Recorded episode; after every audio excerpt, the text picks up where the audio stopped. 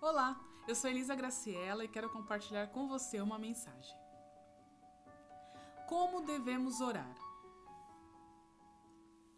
Jesus sempre conversou com as pessoas sobre coisas da vida diária, sobre os dilemas naturais que todo ser humano enfrenta, sobre como lidar com as mais diversas questões. Jesus, como homem, sabia como era enfrentar a fome, nudez, cansaço, dor e o sofrimento. Ele nunca negligenciou a dor de uma pessoa, suas dúvidas e seus temores. Jesus sempre estava pronto para bater um papo com quem quisesse conversar com ele. Num certo dia, vendo as multidões que o seguia, Jesus subiu ao monte e, assentado, começou a conversar ensinando eles. Um dos assuntos foi sobre a oração.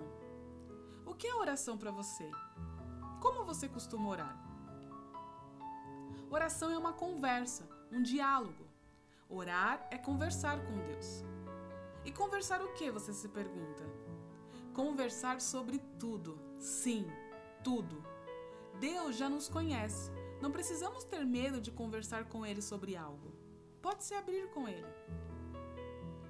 Jesus então disse: Quando vocês orarem, não sejam como os hipócritas.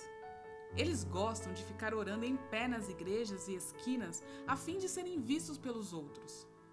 Mas quando você orar, vá para o seu quarto, feche a porta e ore a seu pai que está em secreto. E quando orar, não fiquem sempre repetindo a mesma coisa. Não pense que por muito falar você será ouvido. Deus sabe do que vocês precisam antes mesmo de o pedirem. Puxa, só por esses conselhos já passaríamos a orar diferente, não é? Porém, Jesus vai mais fundo. Ele nos dá um exemplo de como deve ser nossa oração.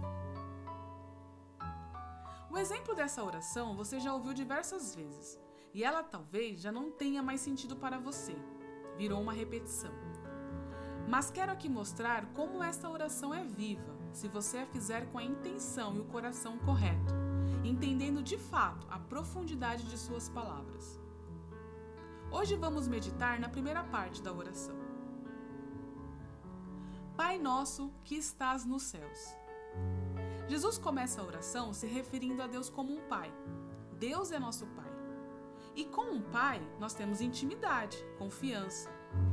Temos um pai, sim, que está no céu, todo-poderoso, mas um pai que se compadece de nós, esse Pai que está no céu nos ama e se preocupa conosco.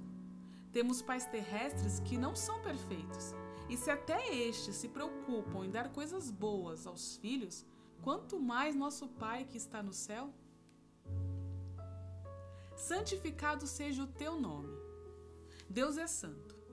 Porém, fomos ensinados que honrar a santidade de Deus é apenas não tomar seu nome em vão Santificar o nome de Deus é muito mais que isto. É reconhecê-lo como Deus é soberano e perfeito e honrá-lo com temor. Imagina um nome que você precisa zelar. Você não gostaria de difamar o nome dessa pessoa tão especial para você. Imagina difamar a imagem de seu pai, que te ama e cuida de você. Imagina como seu pai se sentiria. Você não zela pelo nome do seu pai por medo, mas simplesmente por amá-lo.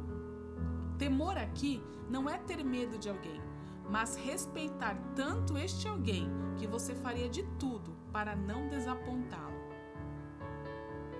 Queria que você tivesse um tempo a sós com Deus, com este Pai que está sim no céu, mas que te ama tanto que enviou seu único filho ao mundo.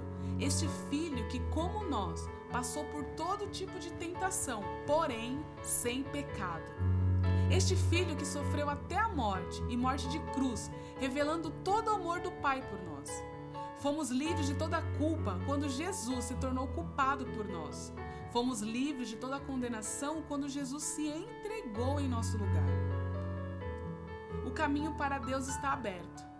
Por isso, aproxime-se do trono da graça com confiança a fim de receber misericórdia e encontrar graça que te ajude no momento de necessidade. Fale com Deus. Que a paz de Deus, que excede todo entendimento, guarde seu coração e sua mente em Cristo Jesus.